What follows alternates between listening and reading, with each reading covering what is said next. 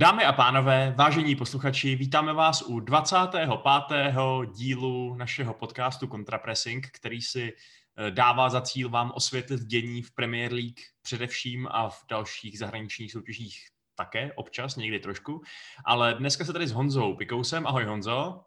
Ahoj Vašku Pecháčku. Uh, ahoj, tak se dneska pobavíme právě konkrétně o Premier League, protože sice, jak víte, tak momentálně nám zuří strašlivá reprezentační přestávka, která správné fanoušky klubového fotbalu trápí víc než cokoliv jiného, protože je fakt hodně dlouhá a e, člověk se moc nemá na co dívat, kromě nějakých přáteláků a Nations League.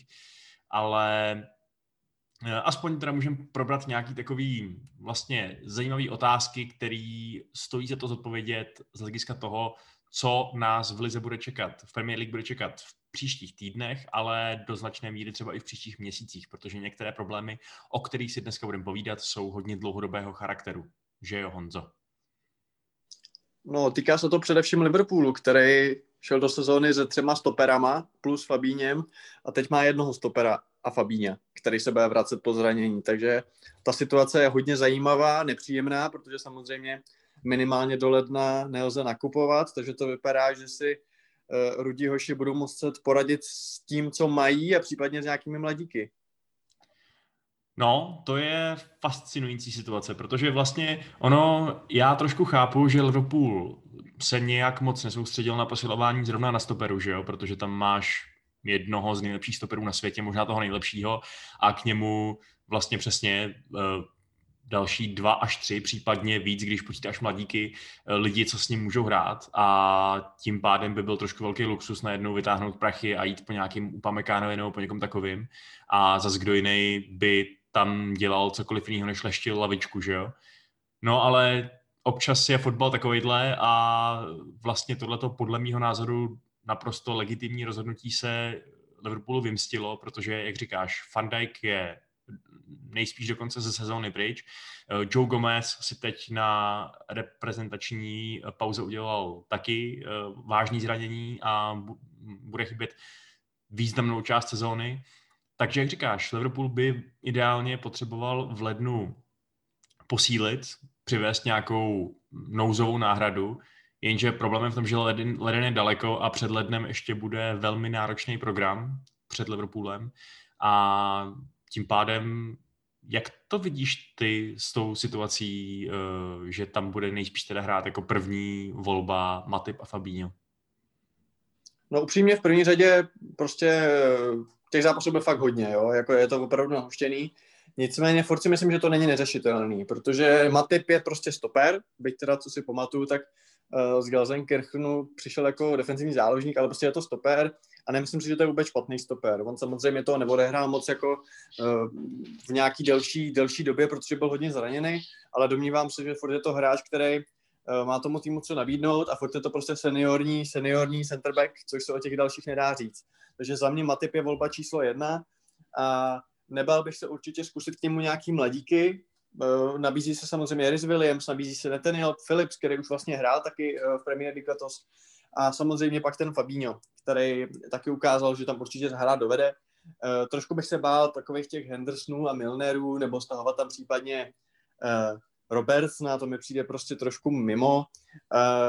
Za mě prostě vedle Matipa by se tak nějak měli točit. Jsem ale zvědavý na ten výběr třeba hned v tom příštím utkání proti Lestru, který bude vlastně za týden po té pauze uh, reprezentační, protože hodně se zmiňuje jméno právě Neta Philipse, že jako je to takový jako adept číslo jedna, nicméně on sice je jako velmi dobrý ve vzduchu, ale co jsem tak měl možnost posoudit, tak trošku mu schází právě taková ta rychlost a taková ta, dejme tomu, pohotovost, což si myslím, že v zápase proti zrovna Lestru, když si vezmeme, že tam je Jamie Vardy a prostě podobný takový rychlostní raz, dva, tři hráči prostě, myslím raz, dva, tři, ne, že jsou tam tři, ale raz, dva, tři, jakože prostě bum a, a jedou na bránu, tak tam si myslím, že by to mohl být docela problém pro Liverpool. Takže si myslím, že možná bude třeba buď teda tam zvolit jiný hráče, anebo obecně si říkám, jestli eh, dlouhodobě nebude zapotřebí, aby oni ustoupili od toho, od té vysoké linie, kterou hrajou. Jo, protože si prostě myslím, že to, co hraješ, když tam je Van, Van Dijk a, a Gomez, tak si domnívám, že teď nebudou moc jako akceptovat. Ale obecně já bych ti teda odpověděl, uh, nebo akceptovat, prostě praktikovat. Ale abych ti odpověděl, tak si prostě myslím, že se to jako dá zvládnout. Možná si za tři měsíce řekneme, že všechno vyhráli a dvakrát remizovali za tu dobu, jo.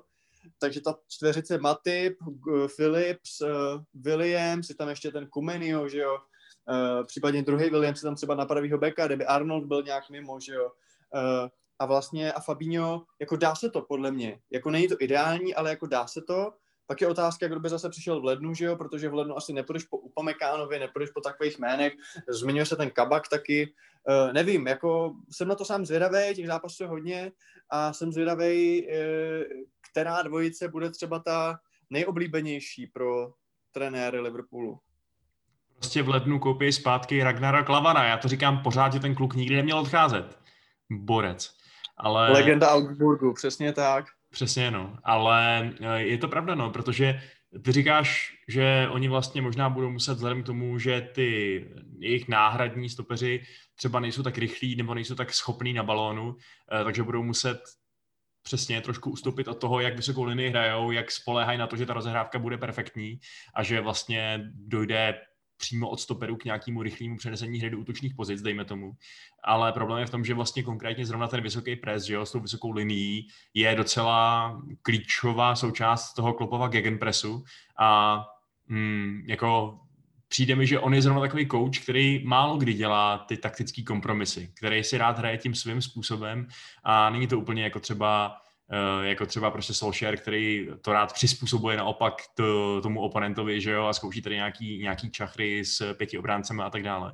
Takže by mě docela zajímalo, nakolik vlastně bude klub v tom ohledu flexibilní.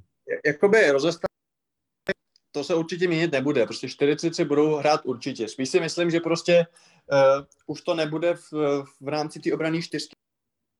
Ale strašně se rozkáváš. Mluv víc do mikrofonu, asi. asi. Jo, jo, sorry. ti to ne, že, myslím si, že to nebude prostě uh, tak vysunutý, jo, protože prostě když hraješ s Fandajkem a, a s Gomezem, tak si prostě můžeš dovolit takhle hrát, protože oni mají prostě na ten, ten pace na to, uh, na ty na ty záchranní běhy, na ty návraty, že když ti tam prostě uteče ten Vardy do té skulinky nebo nějaký Daniel James nebo tenhle ten ty bráče, takže ho jakoby vybereš, jo, to, co se nedaří Maguireovi a podobným. Ale obávám se, že když tam budou prostě jiní stopeři, který jsou třeba silní na, jako na balónu, eh, jako ve vzduchu třeba, protože to si budeme třeba Gomez není žádný ultra jako skála, tak to ale může být problém. Mhm. Rozhodně, no. Takže každopádně bude zajímavý uh, sledovat, jestli vlastně uh, ten, vlastně, my, jsme měli o Liverpoolu nejdřív pochybnosti na začátku sezóny, po tom, co měli nějaký divný výsledky, například ten šílený debakl s Aston, s Aston Villou, že jo. Ale pak se krásně zvedli, ukázali, že to vlastně je úplně ten stejný tým jako loni, v tom smyslu, že jsou prostě stejně silní, stejně jsou schopní vyhrávat těžký zápasy a tak dále. Jsou dokonce schopní přesně i uh, poněkud pozměnit ten, ten, to, to rozestavení s tím, že najednou tam hrajou ve čtyřech útočnících v podstatě. Ale je možné, že tohle to bude ten pravý test toho, toho Klopova trenérského umu a já chci jenom říct, že pokud chce Klop aspirovat na titul nejlepšího trenéra všech dob Premier League, tak uh, Alex Ferguson dokázal hrát i se stoperskou dvojicí Kerrick a Fletcher. To znamená, že si myslím, že by Klopp klidně mohl zkusit postavit Milnera a Hendersona vedle sebe na stopera a vidět, jak to dopadne. V první řadě, pokud chce aspirovat na nejlepšího trenéra historie League, tak musí vyhrát asi ještě tak jako 10 titulů. A druhá věc je, že uh, pokud mluvíš o Fergusonovi, tak ten dokonce hrál s trojicí, myslím, Kerrick, Fletcher a ještě nějaký šílenec tam byl úplně a dostali jste od Fulhamu asi 3-0. O, o tak něco. Já neříkám, že to vždycky dopadlo dobře samozřejmě. jo, takže tak, no. Jasný, no. No jo, tak to je každopádně teda výzva, eh, výzva před, eh, před Liverpoolem, ale svoje výzvy rozhodně mají i jejich sousedi z Merseyside a to Everton, že jo? A tím naopak vlastně by se skoro dalo říct, že žádný hráč nechybí, naopak jim jeden možná trošku přebejvá, protože potom, co James Rodriguez vypadal jako nejlepší nákup století, tak... To si řekl, to si řek teda hodně drsně, jakože je tam jako navíc, jo, teda. No jako možná, že úplně ještě na něj není připravený ten taktický setup Ancelottiho, jo, protože eh, on samozřejmě úplně to, ten tým pozvedl kreativně, kreativně, jo, najednou prostě jsou nebezpečnější, on, je, on má na kontě spoustu, spoustu klíčových přihrávek, asistencí, uh, gólů, ale jako spoustu v kontextu toho, že je začátek sezóny samozřejmě, uh, ale zároveň jsme vlastně asi oba dva četli docela hezkou reportáž na Atletiku, kde ty, t, ten autor rozebral vlastně naprosto do detailů, proč je Rodriguez strašně, strašná jakoby, taková nevýhoda v defenzívě, že, jo? že přes tu levou stranu toho soupeře se dá úplně krásně uh, overlapovat, používat vlastně krajního obránce jakožto uh, dalšího útočníka, který s tím levým křídlem zautočí na pravýho obránce Evertonu a Rodriguez není schopný vypomoct ne, že by se nesnažil, ale prostě nemá na to tu taktickou znalost, nemá na to ty obráncovské návyky, je to prostě CAM, který není zvyklý vypomáhat v obraně. A to Everton teď v poslední době stálo hodně gólů a hodně bodů. No já si myslím, že ten článek, na který samozřejmě můžeme odkázat, tak je poměrně hodně jednostranně zaměřený a trošku líčí uh, toho Chamese jako toho zlouna, který svoji neaktivitou defenzivní prostě dovolí soupeři prostě jako dávat góly já si to úplně nemyslím. Já jsem si hlavně některé ty góly jako ještě zpětně pouštěl, něco jsem si pamatoval, že mi přišlo, že to tak úplně nebylo. A tak jsem si to ještě hledal v highlightech. A třeba některé ty góly proti United, které tam byly zmíněny, tak mi přišlo, že třeba Holgate, Keane tam mohli udělat daleko více, že to třeba byly víc jejich góly než uh, Chamesovo, jo? že mi to přišlo uh, ze strany, ze strany autora malinko jakoby tendenční. Jinak samozřejmě to, že Chames uh, není jakoby, uh, jak to říct, není prostě defenzivní jako nějaký střelec, to jako víme, víme, proč tam přišel.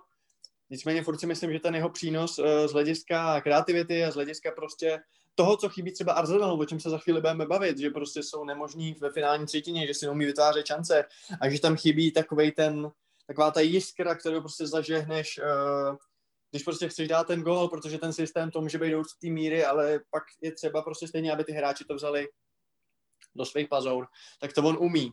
A furt si myslím, že tohle výrazně převažuje. převažuje. Uh, druhá věc je, uh, druhá věc je, že se můžeme taky bavit o tom, uh, jestli prostě mají třeba uh, vlastně dostatečně, uh, protože ty góly padají třeba po stranách, tak jestli mají ty strany dostatečně zajištěný, protože oni mají prostě hodně středáků, dobrých středáků, přišel Alan, přišel Dukule z Watfordu, je tam André Gomeš, je tam vlastně Chames, který hraje na křídle, ale to prostě středový hráč, jo, je to něco jako Havertz, jo, ale kdo tam je, kdo tam je jakoby eh, vlastně jaký jsou, jaký jsou tam jako, jako křídla nebo jako křídelní hráči, že jo. Prostě eh, co tam očekáváš, ať už to Dyně, ať už je to Coleman, tak eh, prostě dělají jakoby všecko a podle mě dalek, podle mě jako pokud by někde měl posílit třeba Everton, tak jsou to právě ty strany. A myslím si, že prostě ten Chames nevím, jako nevidím ho, ty si myslíš třeba něco jiného, ne, jako nevidím ho jako problém, jako jasně, že najdeš góly, jako, který jsou trošku jakoby jeho, že tam pozičně nebyl dobře, ale takových gólů najdeš mraky u každého hráče a kor jako ofenzivního hráče. Takže za mě je to taková trošku kritika pro kritiku, abych řekl pravdu. Já tě musím ještě trošku poopravit nebo prostě polemizovat s tím, co jsi řekl, protože eh, jak jsem to pochopil já a taky jsem si potom ty, ty góly pouštěl ještě samostatně, abych se ujistil, že vlastně je to tak, jak, jak píše ten autor, tak on ho vlastně vůbec neobvinuje z toho, že by se nesnažil, nebo že by nemakal, nebo že by uh, zůstával ve, vepředu a nechával, uh, nechával spoluhráče na holičkách. To vůbec ne. Tam je to o tom, že on se naopak možná snaží až moc, akorát, že prostě třeba je to často o tom, že on presne špatného hráče a vytvoří tam za sebou díru, víš co? Nebo že uh, dostoupí, vlastně odhaduje přihrávku, která nepřijde a místo ní přijde úplně jiná přihrávka. Prostě zkrátka nemá vůbec ty defenzivní instinkty správný. On má snahu, ale, uh, ale prostě tím, jak se chová v té obraně, tak, uh, tak to prostě nefunguje. Podle toho, co jsem viděl, tak jako to docela o tom svědčí, že prostě vidíš, že po tom, co on poruší nějakou tu obranou strukturu, tak potom do té díry prostě přijdou, eh, přijde skrz trojuhelník, přijde přihrávka. A tím pádem se tvoří overload na toho krajního obránce. A samozřejmě to je pak těžký, že jo? protože i když máš vzadu Dýněho, i když máš vzadu eh, Colemana, což jsou nadstandardní krajní obránci na poměry Premier League, tak těžko se jim brání dva hráči najednou. A hm, přijde mi, že právě Eh, třeba ten Alan, jako jasně, on je skvělý defenzivní štít, ale asi není úplně tak mobilní, aby dokázal uh, prostě sprintovat ze středu na křídlo a tam zastupovat, zaskakovat za chybějícího krajního záložníka, který se nevrát, nebo který udělal... No a tady, tady se dostáváme k tomu, že jim chybí krajní hráči. No jako jasně, pokud říkáš, že by se měl, že by se měl Rodriguez přesunout třeba do prostřed a na jeho krajní místo by měl jít někdo, kdo je schopný vypomáhat té obraně, eh, tak to je samozřejmě jiná věc, ale otázka je, jestli, uh, jestli prostě ten Rodriguez na kraji konkrétně teda není problém. No jako možná, že jo, ale když si tu debatu uved tím, že uh, jestli tam není jako, jestli to není hráč navíc, já se furt myslím, že prostě ty jeho, ty jeho přednosti vývaz, výrazně převažují, uh, převyšují jakoby ty, ty slabiny, no. Jasně, no. No to je přesně o tom, že uh, myslím si, že je to vždycky takový uh, obchod, jo. Prostě máš takovýhle hráče, který je kouzelník, ale zároveň není třeba úplně zas tak disciplinovaný a konkrétně v té obraně ti toho tolik nedá. Já myslím, že to je vlastně zase, jako můžeme se o tom bavit tisíckrát, jestli je správný, že eh, Arsenal vystranadil Ezila, že jo, eh, a tak no, dále, já to a tak přesně, dále. přesně teď na to myslím, no, a to jsem to chtěl přesně zmínit, protože my se budeme bavit o Arsenalu a jako nemůže tě nenapadnout ta myšlenka, když vidíš to, jak oni jsou marní uh, stran vytváření šancí a stran prostě nějakých uh, akcí v ofenzivě a vůbec ta jejich pomalá rozehrávka a to, jak prostě nejsou schopni to pak dostat uh, do kuchyně prostě, tak tě napadne, jestli ten Ezel by tam prostě něco neudělal. A přitom u toho Ezela víš, jaký jsou jeho slabé stránky, ale stejně prostě si říkáš, a nepomohl by ten hráč aspoň občas. Jasně, no. No, to je přesně otázka. No. Já moc nevím, jak to, jak to má Ancelotti, uh, jestli vlastně bude dejme tomu, tolerovat to, že tady má přesně jeden potenciální kousek skládačky, který mu může vyhrát zápas, nebo mu ho taky může prohrát tím, že kvůli němu padne nějaký gol. Samozřejmě nejenom kvůli němu, vždycky to je o tom, že každou jeho chybu bylo možné napravit, že jo, vždycky prostě mohl být uh, u, u Fernandese blíž některý ze středních obránců a tak dále. Neři, vůbec neříkám, že to může jenom Chames, to v žádném případě. Ale víš co, je to, je to sekvence nějakých selhání, která vyústí v gol a ta sekvence, ten, ten první kousek domina prostě začal u něj.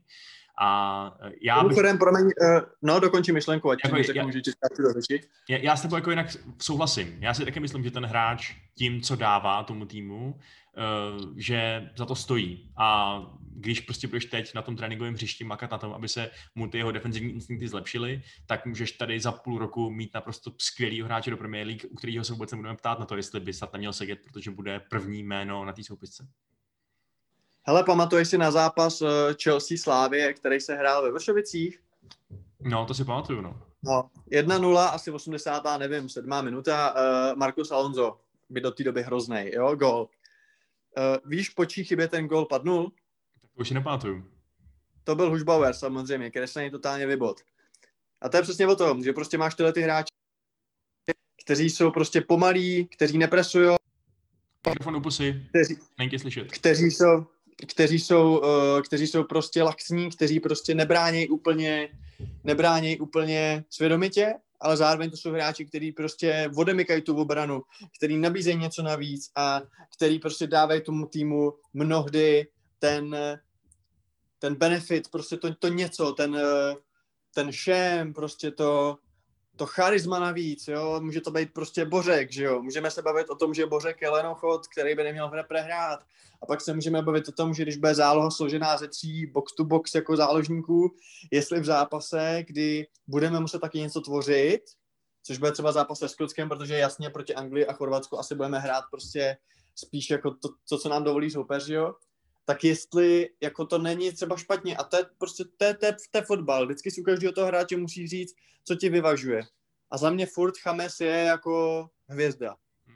Ono se prostě podle té moderní fotbalové doktríny, že jo, dá, uh, dá hrát v podstatě bez kreativních hráčů do značné míry, protože ty si vytvoříš, uh, ty si tu finální přihrávku dokonalou vyměníš za to, že ten míč díky pressingu vyhraješ v nějaký, nebo získáš v nějaký dobrý pozici, že jo. A tím pádem, když uh, se, sebereš soupeři míč u jeho vlastního vápna, tak už žádnou finální přihrávku prostě nepotřebuješ.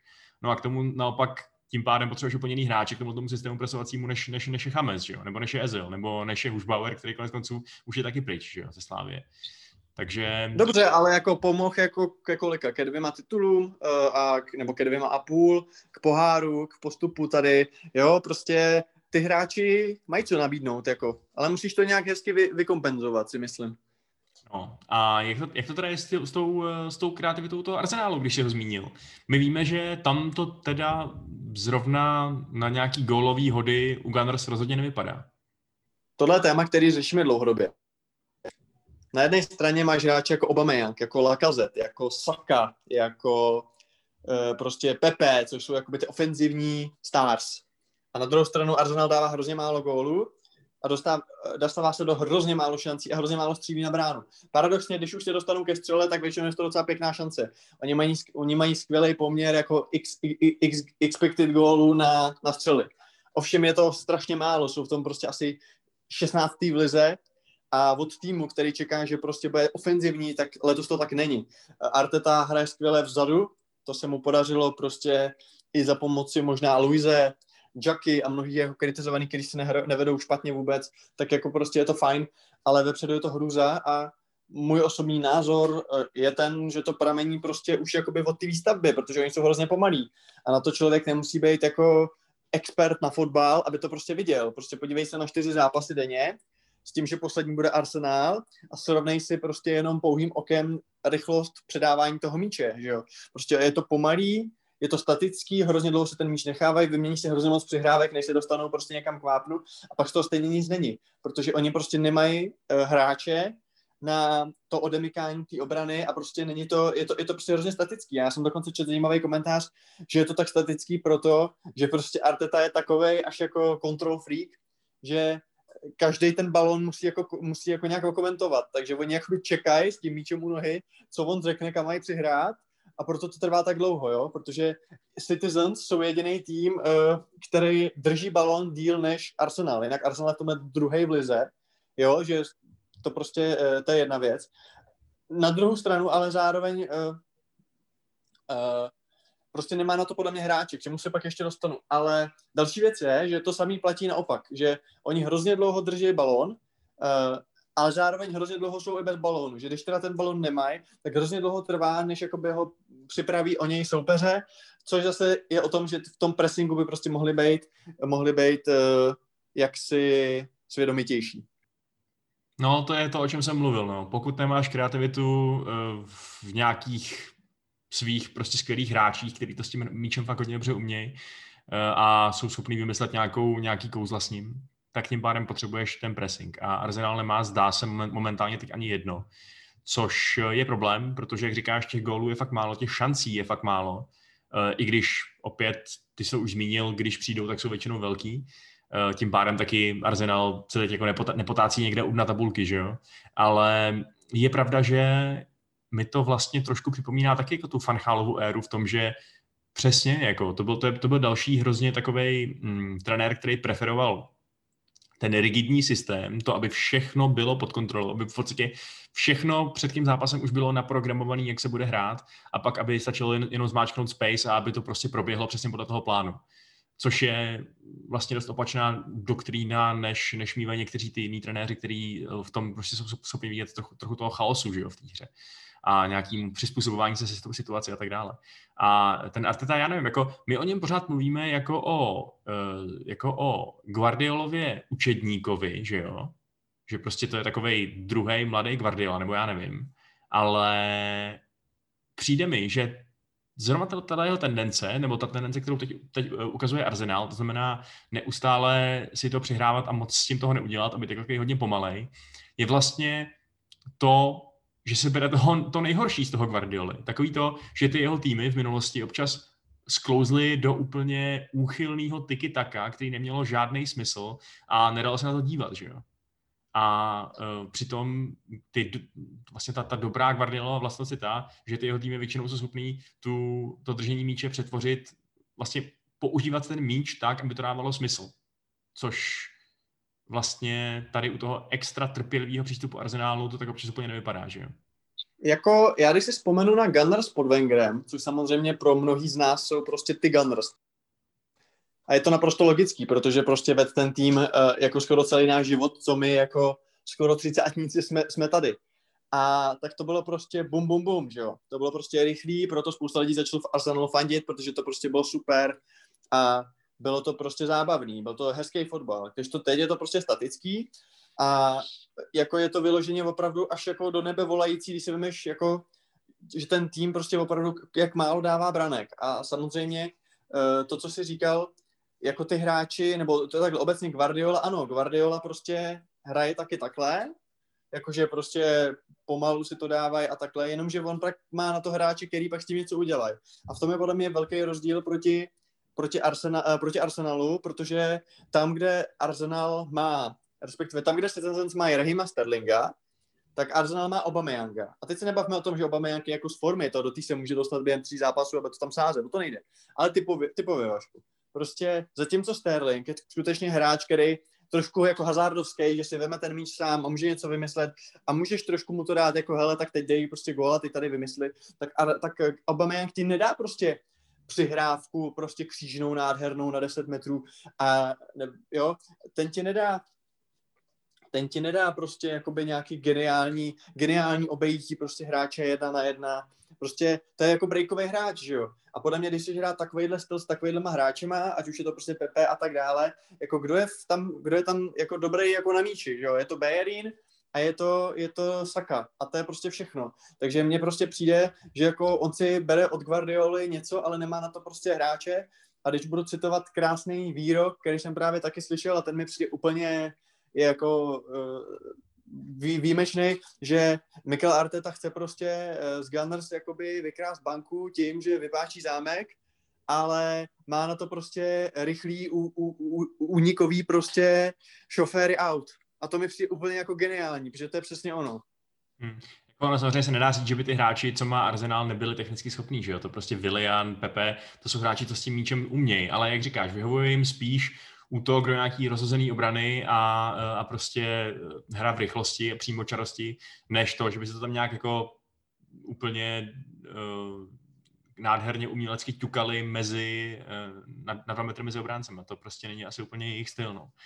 A já právě úplně nevím, no, jestli se, ty jsi tady hovořil o tom, že za Wengra to bylo, jiný, uh, já absolutně nesouhlasím s tím, s takovýma těma kecama, který má třeba často i Solskjaer, jakože je nějaká Manchester United way nebo Arsenal way, že prostě ty týmy musí hrát pořád stejným taktickým způsobem, protože tak hráli před 20 lety, protože všichni vidíme, že fotbal se vyvíjí neustále, že prostě ten, ten sport uh, je dneska už úplně jiný takticky a, uh, a i tím, jak jsou ty hráči trénovaní a jak, uh, jak, jaká typologie hráčů je dneska úspěšná tak ehm, tím pádem jako bych se vůbec nevázal na tu nějakou tradici a jako hraní po Vengrovsku nebo tak, ale máš pravdu, že v tomto případě je ten kontrast fakt docela takový zásadní, že si říkáš, hm, tohle je skoro antiteze toho, co to bylo předtím, že A zatím to teda vychází tak na půl, protože ty výsledky nejsou hrozný rozhodně, ale zároveň ani ten fotbal předváděný není zrovna pěkný.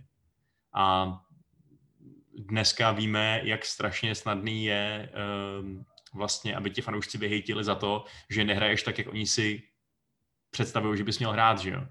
Že asi už definitivně skončila éra všech možných uh, Tony Pulisů a Samu Allardyceů, který hrajou opravdu čistě pragmaticky a dokonce i týmy jako Brighton radši sáhnou po Grahamu Potrovi, který slibuje tady nějakou uh, útočnou taktickou revoluci a přestože ty výsledky nejsou o nic lepší, než byly pod Hutnem, tak fanoušci to vlastně žerou, že jo? A asi by neměnili už zpátky, i když třeba by měli o pár bodů víc a, a třeba byli, by byli dál té sestupové zóně.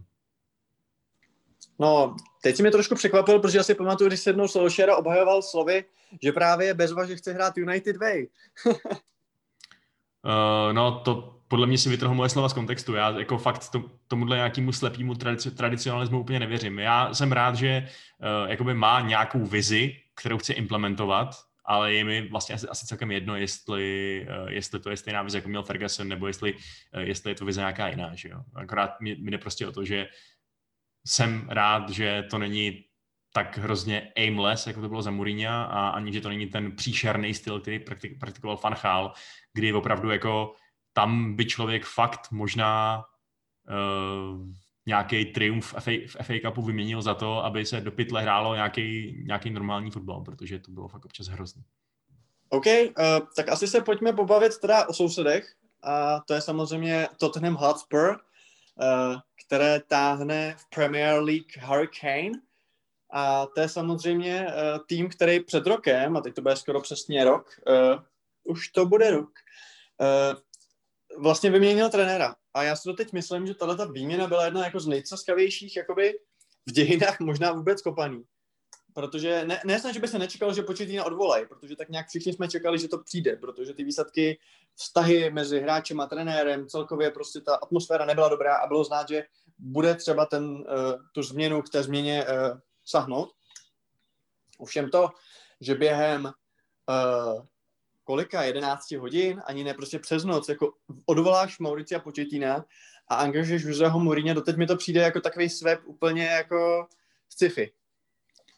No, je to, je to docela šokující, no. Tak eh, na druhou stranu, jak říkáš, ten sešup pod početínem byl fakt jako strašlivě markantní, ta kabina evidentně naprosto ztratila uh, hlavu nebo možná srdce po tom, co vlastně jí bylo zlomeno ve finále ligy mistrů a nějakou změnu asi bylo potřeba udělat. Eh, těžko říct, jestli by třeba Poč byl uh, dosáhl lepších výsledků, kdyby ho byl Levy ochotnější podpořit nějakýma tučnýma sumama v přestupovém trhu, že jo?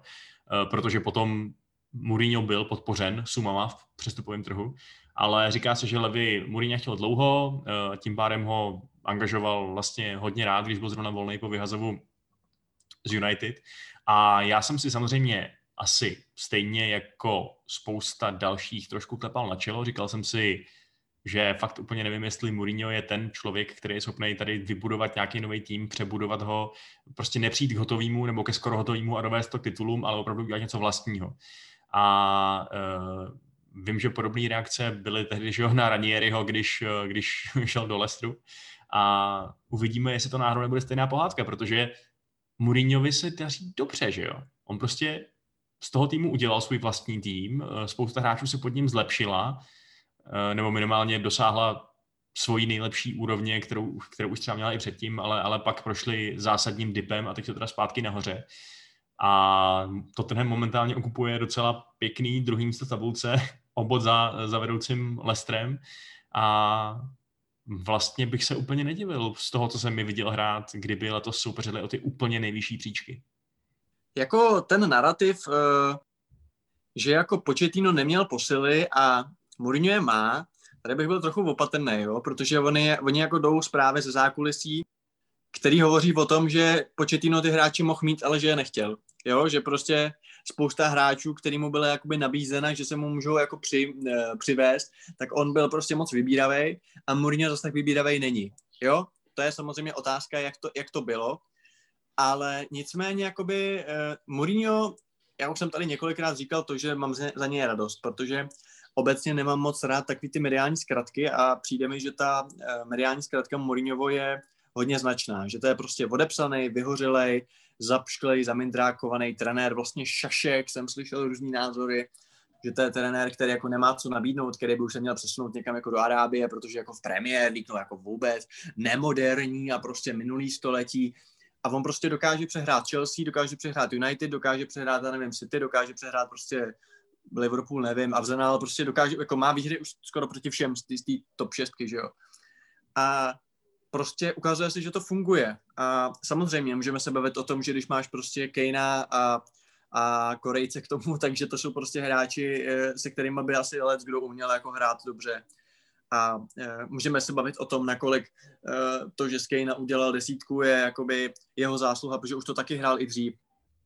Nicméně on prostě pracuje s tím, co má, pracuje s tím dobře Přived si prostě Hojberga, který skvěle zapadl do toho středu zálohy. Nevím, jestli ho přijel přived von, nebo jestli mu ho přived nějaký, jakože tam ředitel v rámci toho, ale prostě hraje pod ním, hraje dobře. To, jak vlastně odepsal svým způsobem Aliho, což se taky mohlo znát, tak, zdát jako kontroverzní krok, protože po odchodu, po odchodu vlastně Eriksena, po odchodu po odchodu uh, stopera, že jo, po odchodu prostě mnoha hráčů, jako ten tým je dost odlišný oproti těm prime, prime years uh, početínovým. A prostě daří se jim, jo, a taky, tak podle mě jako zaslouží, zaslouží určitý uznání. A myslím si, že prostě tomu týmu dal nějakou jako vítěznou mentalitu, kterou prostě potřebovali, protože ten tým prostě pod tím početíným už byl, už byl prostě za Zenitem, jakoby, a myslím si, že Mourinho ve finále se ukazuje jako dobrá volba. Já zase, uh, abych tady opět předcházel nějakým narrativům, tak zase tohleto znovu zrození Mourinhovského Fénixe ještě není úplně úplné, protože přece jenom je odehráno 8 zápasů, on z toho má pět výher, dvě remízy, jednu prohru, takže to není nějaký, nějak, to nejsou nějaký výsledky, které by ti úplně jako vyrazili dech, že jo. Ale faktem je, že to rozhodně, jak jsme si říkali, že takový, takový um, rozumnější a, a chytřejší uh, appointment je rozhodně ten, ten Arteta, tak zatím je pravda, že máme výrazně víc co kritizovat na Artetovi než na Mourinhovi, že jo? který uh, vlastně, to, to je něco, co, co bych třeba úplně nečekal. No. A je fakt, že zrovna ty jeho eh, útoční hráči, ještě přesně ta jeho reputace, že je jako obraný trenér, že, že nejradši hraje na tu jistotu a tak dále, tak zrovna ty útoční hráči pod ním úplně rozkvetli a jako Son a Kane jsou totálně zabijácká dvojice, která by uh, dneska mohla hrát v jakýmkoliv týmu Premier League. A no fakt by možná, hm, no, mohli by se prosadit snad možná i v tom Liverpoolu. A do toho máme ještě že Bejla, který až se dostane zpátky do zápasového zatížení, tak by taky mohl být úplně úžasná varianta, protože si nejsem úplně jistý, jestli na té pravé straně jsou Moura a Bergwijn hráči, co ti vyhrajou Premier League. A, takže wow, najednou, najednou, no, říkám, jako je to 8 zápasů, ale... No jasně, hele, v první řadě si myslím, že prostě Eh, znovu zoření se nekoná, protože se ne, za mě se nekonalo ani jako spopelnění. A to je právě věc, která třeba mi dlouhodobě trošku mě irituje, že prostě Mourinho skutečně vlivem jakoby svého chování vůči médiím, jo, prostě free premierships a prostě pamatujeme si to, tak odešel z United za takových okolností, že opravdu vypadal jak spr- jako spráskaný pes. A přitom on i v těch United prostě dokázal dobrý, dobrý výsledky. Hele, skončil druhý za City v sezóně, kdy City byly nepřekonatelný. Vyhrál Evropskou ligu, vyhrál FA Cup. Jasně, hra nebyla nic moc, souhlasím. Měl konflikty prostě s různýma showama a podobně. Neříkám, že to bylo dobrý angažmá. Bylo to jeho asi nejhorší určitě. Ale i přesto, že to bylo jeho nejhorší angažmá v kariéře, tak přesto tam vyhrál prostě řekl bych víc trofej než Početino, ale samozřejmě to by vyznělo blbě, protože Početino je skvělý trenér, jako nechci, aby to tady, nechci dělat laciný, prostě laciný eurofotbalový jako vtipy tady, eh, eh diskutérský. Ale prostě Mourinho jako není špatný. A furt jako si myslím, že to je trenér, který je ESO, absolutní, a prostě patří do té A třídy a jsem rád, že to ukazuje. Hmm, ale my jsme se možná spíš právě bavili o tom, že, nebo uh, báli jsme se o to, že je sice dobře, možná přinese nějaký krátkodobý bounce, stejně jako přinesl vlastně skoro všude, kam přišel, že jo? A že třeba ta druhá sezona jeho bude hodně silná, což teda zatím to vypadá, že mohla být, ale že je vlastně takový trochu zvláštní, když vezmeš tým, který je potřeba přebudovat a někam ho prostě nasměrovat do budoucnosti, tak vzít toho Mourinha, který má úplně jednoznačně nastavený uh, vzorec, že se mu prostě ta kabina pod těmi rukama rozpadne do několika sezón. A je to možná přesně i tím, že on je takový silně konfrontační s některými hráčema, že si fakt často najde nějakého toho v úzovkách obětního beránka, respektive hráče, který podle něj třeba uh, nedělá tolik, kolik by mohl dělat, který třeba moc věří svým vlastnímu hypeu a přitom to neospravedlňuje na hřišti, což vlastně si myslím, že nikdo nemůže argumentovat, že by to, že by to s Dele Alim nebylo přesně takhle, že jo? On už nějakou dobu prostě nebyl na takový úrovni, aby, aby byl automatický, uh, aby byl automaticky povlávaný do reprezentace a tak dále. A stejně, stejně byl, protože je to prostě Dele, ale je to, je to top anglický talent. A on teda má ty koule v úzovkách, že tohle to uvidí a ukáže na toho hráče prstem a řekne mu a tak dost, jenže když toho uděláš moc často nebo s hráčem, který mají, který mají prostě moc velký vliv, tak ti ten, tak ti ta kabina prostě skolabuje, což se mu stalo fakt, že skoro všude. Takže, hm? Jakoby takhle, asi tři věci. První věc, jako dobře, souhlasím s tebou, že nemá třeba extra bodů, ale furt to jsou body, že je díky tomu druhý. Prostě sezóna je taková, jaká je, v tomhle bych jako to nesnižoval. Prostě hrajou zatím fajnově. To je jedna věc. Druhá věc, uh, srovnání s Artetou. Jako vem se, podívej se na ten útok, jo. Vem si, vem si že uh, Mourinho vnímaný jako prostě trenér z jeho jakoby nějakou, jakoby, jak to říct, s jeho strategií, kterou je proslavený.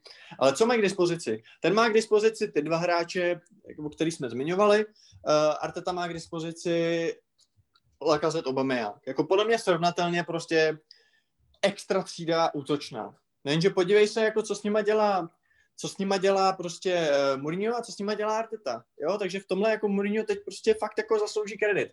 A třetí věc, já s tebou naprosto souhlasím, že to spojení, a říkal jsem to hned v úvodu, spojení Spurs, Mourinho jako znělo šíleně. Jako já Mourinho bych hned dal prostě do Paris Saint-Germain s cílem prostě, hele, jdi tam na sezónu, vyhraje ligu mistrů a jdi do háje. Jo, prostě využij z těch hvězd, co tady máme maximum, ale určitě to není trenér, který bych chtěl jako, hele, tak mám tady 20 letý kluky a chci prostě z nich udělat jako do 4 let, tady mám tady plán na 4 do... Samozřejmě, že ne. Ale to, jako to, to, to spojení znělo prostě bizarně úplně. Ale jako zatím to jako funguje a jako co ty víš, třeba tam prostě bude dlouho, třeba s nimi něco vyhraje, jako těším se na to a jako jo, Tottenham už by nějakou trochu potřeboval jako sůl, no to je pravda, protože tohle je fakt pro něj docela zlatá, zlatá generace těch hráčů. A I když teda musím s tebou polemizovat, já si teda myslím, že Kane a Son jsou ještě o level extra třídy vejš než Aubameyang s Lakazetem. Konkrétně teda zrovna na tom hrotu je to hodně znát, si myslím. Ale eh, když se teda bavíme o lidech, o fotbalových eh, činitelích, kteří jsou již dávno za svým zenitem a už nemají co dokázat, co říkáš na to, že Sergiovi Aguerovi končí v létě smlouva? A zatím to nevypadá, že by mu měla být nabídnutá v nejbližší době nová. No jako on už někdy před dvěma, třemi lety říkal, že má před sebou asi dvě poslední dvě, tři sezóny, že jo? Nebo jako dvě sezóny, že pak chce jít do Argentiny. E, pak si to asi ještě rozmyslel, ještě si to nějak protáh. Upřímně nevím, myslím si, že furt má ty co nabídnout, když bude zdravý. E, přiznám se, že tady k tomu asi nemám nic co chytrýho říct. E, jako určitě ještě má roky na to hrát v Premier League, mu kolik? 33, 32, 33 asi. 32, no, mu je. No, no, tak to je prostě nádhera, že jo, ale když se rozhodne, že už chce jít jako pryč, tak uh, nevím. No, mně přijde takový zvláštní, že přesně víme, že uh, bavili jsme se tady v posledním podcastu o Gabrielu Jezusovi, který um, nám asi nikomu ještě úplně nepřijde jako ta připravená náhrada za Aguera. Kdyby si měl vybrat, jakýho z těch hráčů postavíš do důležitých zápasů, kde prostě potřebuješ vyhrát, tak to vždycky bude Aguero, že jo? Eh, ten Jesus prostě moc... Ale třeba se, promiň Vašku, že skáču do řeči, třeba se budeme za rok bavit o tom, jak City vyhrálo v obod titul a v 92. minutě Martin Tyler zval Jesus. To je samozřejmě možný, no. Jesus. Ale mm, já si pořád myslím, že teda jestli už máš ztratit takovýhle hráče, a připomínám, že ještě pořád nevíme, jak to bude, je možný, že prostě uh, mu, tu, mu, mu, tu roční, mu to roční prodloužení prostě mu, nabídnou. Mu to bral kokain. No, ten jo, no. To, to Aguero určitě ne, to je hodný kluk, má rád pána prstenů, což hodně respektuju. A mm, je možný, že mu ten eh, kontrakt nabídnou, konec konců Guardiolovi taky oficiálně končí smlouva na konci téhle sezóny a asi úplně nepředpokládáme, že by, že by, já jsem to dneska zachytil právě, právě o tom, že se to prodlouží, takže já si myslím, že Guardiola bude, bude prodloužen a myslím si, že se asi nikam moc nechce. Tak ono, jako vracet se do Barcelony v současné situaci, jako komu by se chtělo, že ano? Eh, v Bayernu už byl, Juventus, eh, tam taky to vedení není úplně momentálně, zdravíme Pavla Nedvěda, momentálně a jako dvakrát chytrý mi přijde, nebo takový uh, fanoušci Juventusu by asi se mnou souhlasili, že prostě ta Marotova doba byla asi trošku i někde jinde. Takže jako ono ne, nemá reálně moc kam jít, jo? jestli třeba ta Paříž, když vyhodí toho Tuchla, Tomase, jako podle mě skoro tohle nechci říct, že to pro ně jediná varianta, což je divný u jako nejúspěšnějšího trenéra za posledních 40 let, jo. Ale jako myslím si, že to dává smysl, to setrvání teda v Citizens. No a to je jasný. Já si myslím, že pro Guardiolu určitě, že tam ho prostě zbožňují, tam pro ně udělají cokoliv i finančně, že jo. Uh, což teda šikové asi taky, ale, ale zas uh, jsem si jistý, že tam budou taky jiný tlaky na to, aby třeba hrál ty golden boje Neymara s Mbappem a tak dále.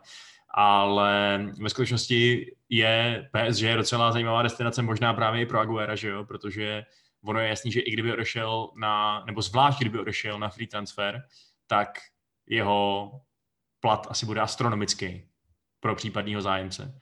A v současné situaci ekonomický, fotbalový, koronavirový není asi úplně moc týmů, který by si to mohli dovolit. A říkáme to vždycky, když je nějaký starý hráč za, za Zenitem v úzovkách, který bude stát hodně peněz na platech. Vždycky říkáme, že by měl zamířit do Paříže a myslím si to, že i v, že i v tomto případě jde vlastně o jednu z mála destinací, který opravdu jako sedí k tomu.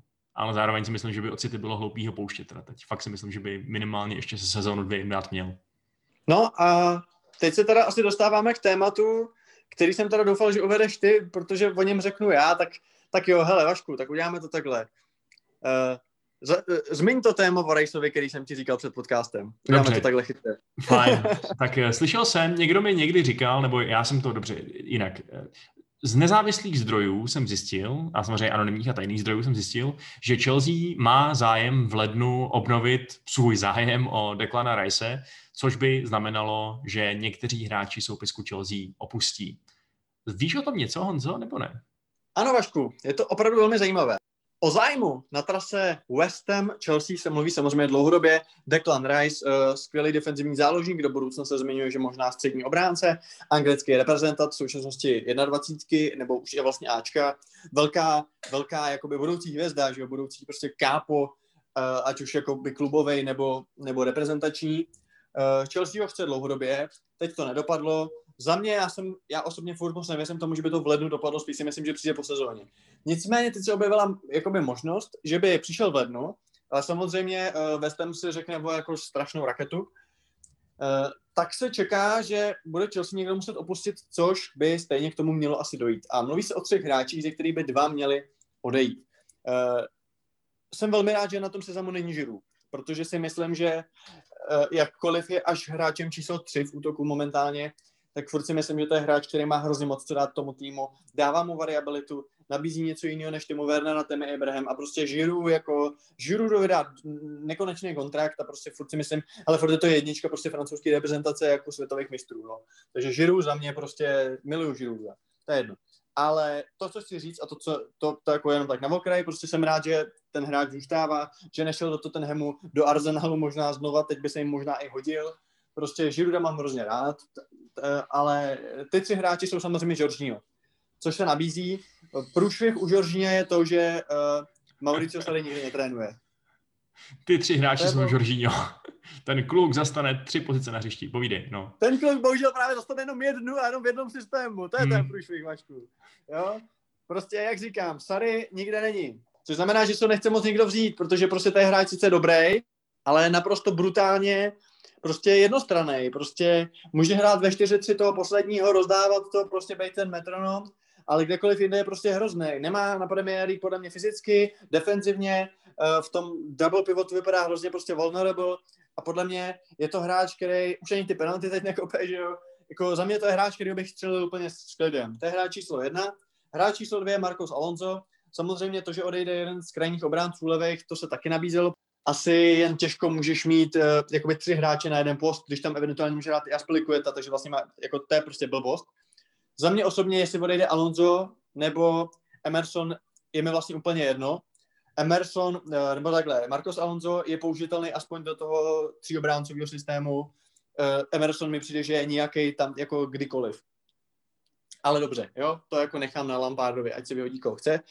No a ten třetí je Ridiger, což se samozřejmě taky nabízí. Mluvilo se už v létě, že by teď jako šel pryč, protože těch stoperů máme hodně a prostě s Ridigerem se evidentně jako ne, nerátá.